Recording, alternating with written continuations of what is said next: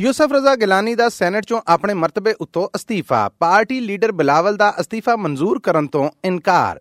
ਸਰਕਾਰ ਮੁਖਾਲਫ ਧੜੇ ਦੀਆਂ ਜਮਾਤਾਂ ਦਾ ਮਕਸਦ ਹੁਕਮਰਾਨਾਂ ਤੋਂ ਜਾਨ ਛਡਾਉਣਾ ਆ ਰਾਣਾ ਸਨਾਉਲਾ ਖਾਨ ਦਾ ਬਿਆਨ। ਰੀਵਰ ਰਾਵੀ ਮਨਸੂਬੇ ਖਿਲਾਫ ਆਏ ਲਾਹੌਰ ਹਾਈ ਕੋਰਟ ਦੇ ਹੁਕਮ ਨੂੰ ਸੁਪਰੀਮ ਕੋਰਟ ਨੇ ਰੱਦ ਕਰ ਦਿੱਤਾ। ਪੰਜਾਬ ਭਰ ਚੋਂ ਬੁਖਾਰ ਦੀ ਦਵਾਈ ਪੈਰਾਸੀਟਾਮੋਲ ਗਾਇਬ। ਹਰੀ ਸਿੰਘ ਨਲਵਾ ਦੇ ਵਸਾਈ ਸ਼ਹਿਰ ਹਰੀਪੁਰ ਦੇ ਵਿੱਚੋਂ ਉਹਦੇ ਮੁਜਸਮੇ ਨੂੰ ਲਾ ਦਿੱਤਾ ਗਿਆ ਤੇ 100 ਬੱਚਿਆਂ ਦੇ ਕਾਤਲ ਜਾਵੇਦ ਇਕਬਾਲ ਤੇ ਬਣਨ ਵਾਲੀ ਫਿਲਮ ਨੂੰ ਨਮਾਇਸ਼ ਤੋਂ ਰੋਕ ਦਿੱਤਾ ਗਿਆ।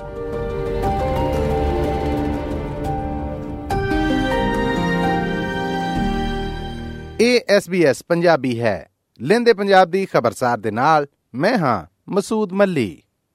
ਸੈਨੇਟ 'ਚ ਸਰਕਾਰ ਮੁਖਾਲਫ ਧੜੇ ਦੇ ਪ੍ਰਧਾਨ ਯੂਸਫ ਰਜ਼ਾ ਗਿਲਾਨੀ ਨੇ ਇਨ੍ਹਾਂ ਇਲਜ਼ਾਮਾਂ ਤੋਂ ਬਾਅਦ ਆਪਣੇ ਮਰਤਬੇ ਨੂੰ ਛੱਡਣ ਦਾ ਐਲਾਨ ਕੀਤਾ ਹੈ, ਜਿਨ੍ਹਾਂ 'ਚ ਆਖਿਆ ਗਿਆ ਸੀਗਾ ਕਿ ਸੈਨੇਟ ਦੇ ਪਿਛਲੇ ਇਕੱਠ 'ਚ ਸਟੇਟ ਬੈਂਕ ਨੂੰ IMF ਦੇ ਸਮਝੌਤਿਆਂ ਦੇ ਮਤਹਿਤ ਕਰਨ ਦੀ ਮਨਜ਼ੂਰੀ ਦਿੱਤੀ ਗਈ ਏ। ਇਸ ਮਨਜ਼ੂਰੀ 'ਚ ਸਰਕਾਰ ਮੁਖਾਲਫ ਧੜੇ ਦੇ ਜਿਨ੍ਹਾਂ ਮੈਂਬਰਾਂ ਨੇ ਹੁਕਮਰਾਨ ਜਮਾਤ ਨੂੰ ਵੋਟ ਦਿੱਤਾ ਆ ਉਹਨਾਂ 'ਚ ਇੱਕ ਯੂਸਫ ਰਜ਼ਾ ਗਿਲਾਨੀ ਵੀ ਨੇ।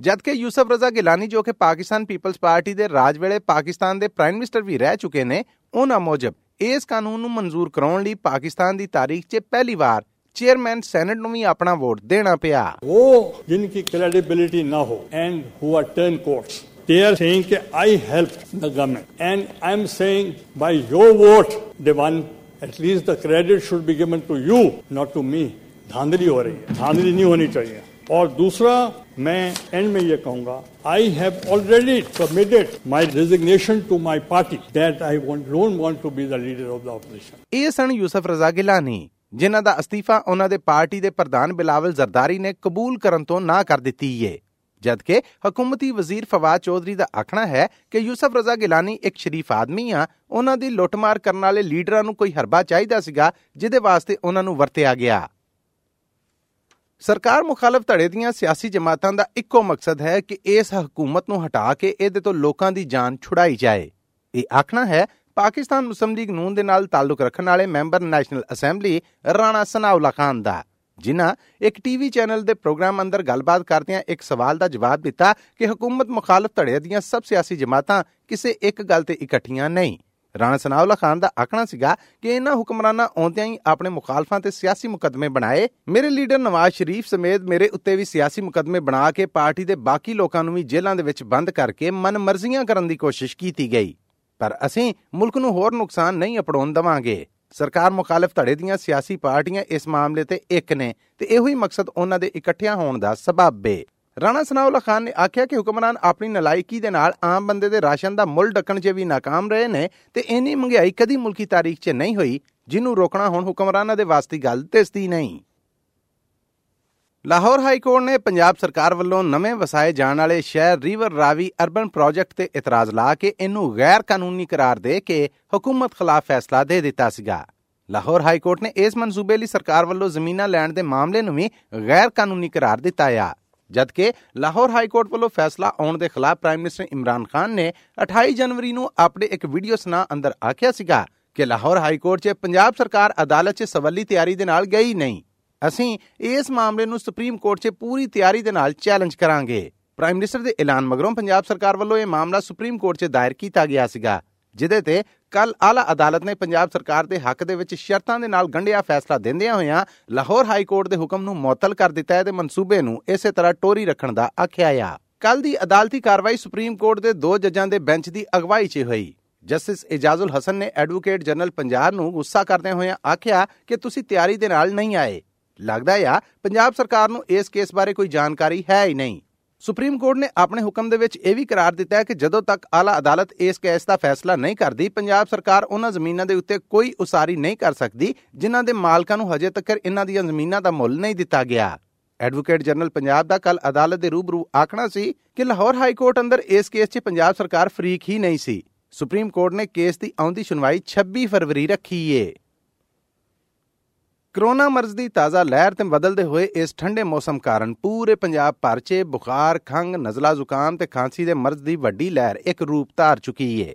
ਇਹਨਾਂ ਹਾਲਾਤਾਂ 'ਚ ਪੰਜਾਬ ਭਰ ਦੇ ਵਿੱਚੋਂ ਬੁਖਾਰ ਦੀ ਇਹ ਦਵਾਈ ਮੈਡੀਕਲ ਸਟੋਰਾਂ ਤੋਂ ਮੁੱਕ ਗਈ ਏ ਤੇ ਜਿੱਥੇ ਇਹ ਮਿਲ ਰਹੀ ਏ ਉੱਥੇ ਇਹਦਾ ਮੁੱਲ ਵੱਧ ਗਿਆ ਆ। ਪੰਜਾਬ ਸਰਕਾਰ ਦੇ ਮੁਖਾਲਫ ਧੜੇ ਦੇ ਪ੍ਰਧਾਨ ਹਮਜ਼ਾ ਸ਼ਬਾਜ਼ ਸ਼ਰੀਫ ਨੇ ਮਾਮਲੇ ਦੇ ਉੱਤੇ ਬਿਆਨ ਦਿੰਦਿਆਂ ਹਕੂਮਤ ਨੂੰ ਨਲਾਇਕ ਕਰਾਰ ਦਿੱਤਾ ਹੈ ਤੇ ਆਖਿਆ ਹੈ ਕਿ ਉਹਨਾਂ ਦੀ ਨਲਾਇਕੀ ਹੱਥੋਂ ਅੱਜ ਲੋਕਾਂ ਨੂੰ ਬੁਖਾਰ ਦੀ ਇੱਕ ਮਾਮੂਲੀ ਦਵਾਈ ਵੀ ਨਹੀਂ ਲੱਭ ਰਹੀ ਹਕੂਮਤੀ ਟੋਲਾ ਇੰਤਜ਼ਾਮੀ ਮਾਮਲਿਆਂ 'ਚ ਨਾਕਾਮ ਹੋ ਗਿਆ ਆ। ਇਧਰੋਂ ਪੰਜਾਬ ਅੰਦਰ ਸਿਹਤ ਸੰਭਾਲ ਦੇ ਮਹਿਕਮੇ ਤੋਂ secretary primary and secondary health Imran Sikandar Baloch ਦਾ ਆਖਣਾ ਹੈ ਕਿ ਪੰਜਾਬ ਭਰ 'ਚ ਪੈਨਾਡੋਲ ਗੋਲੀਆਂ ਦਾ 68.67 ਮਿਲੀਅਨ ਸਟਾਕ ਪਿਆ ਆ। ਸਿਰਫ ਲਾਹੌਰ ਸ਼ਹਿਰ 'ਚ ਇਸ ਦਵਾਈ ਦੀਆਂ 82 ਲੱਖ 19 ਹਜ਼ਾਰ ਗੋਲੀਆਂ ਮੌਜੂਦ ਨੇ, ਪਰ ਅਸੀਂ ਫੇਰ ਵੀ ਦਵਾ ਦੀ ਥੋੜ ਨੂੰ ਮੁਕਾਉਣ ਲਈ ਆਪਣੀਆਂ ਕੋਸ਼ਿਸ਼ਾਂ ਨੂੰ ਪਹਿਲੇ ਤੋਂ ਤੇਜ਼ ਕਰ ਰਹੇ ਹਾਂ।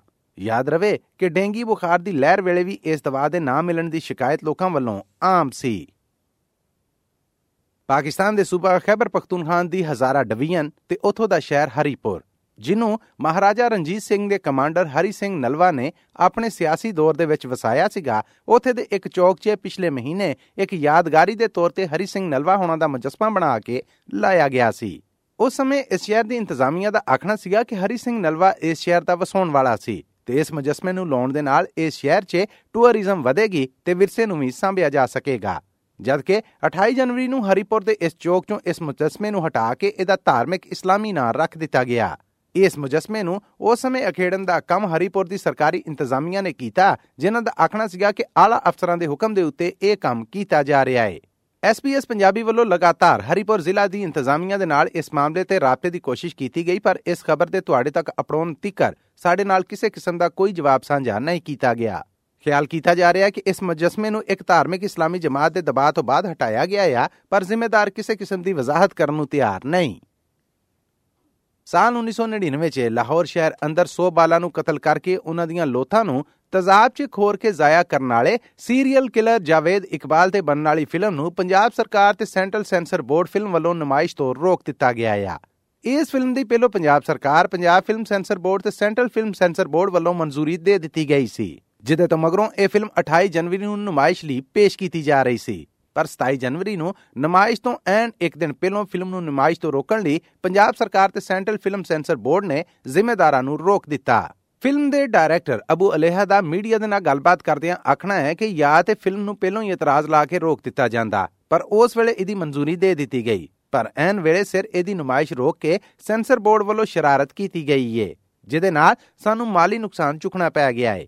ਫਿਲਮ ਦੇ ਡਾਇਰੈਕਟਰ ਦਾ ਆਖਣਾ ਸੀ ਕਿ ਲੱਗਦਾ ਹੈ ਕੋਈ ਵੱਡਾ ਇਸ ਫਿਲਮ ਦੀ ਰਿਲੀਜ਼ ਤੋਂ ਰੁੱਸ ਗਿਆ ਹੈ ਆ ਜਿਹਨੂੰ ਇਹ ਗੱਲ ਖਾ ਗਈ ਹੈ ਕਿ ਫਿਲਮ ਕਿਤੇ ਚਾਰਾਂ ਨੇ ਕਮਾ ਨਾ ਜਾਏ। ਫਿਲਮ ਦੇ ਉੱਤੇ ਲੱਗੇ ਇਤਰਾਜ਼ ਅਜੇ ਤੱਕ ਨਹੀਂ ਦੱਸੇ ਗਏ। ਲੋ ਜੀ, ਇਸ ਹਫ਼ਤੇ ਲਈ ਇਨਾ ਹੀ। ਆਉਂਦੇ ਹਫ਼ਤੇ ਕੁਝ ਹੋਰ ਖਬਰਾਂ ਦਾ ਨਿਚੋੜ ਲੈ ਕੇ ਮਸੂਦ ਮੱਲੀ ਐਸਪੀਐਸ ਪੰਜਾਬੀ ਦੇ ਸਭ ਸੁਣਨ ਵਾਲਿਆਂ ਦੇ ਰੂਬਰੂ ਹਾਜ਼ਰ ਹਾਓ।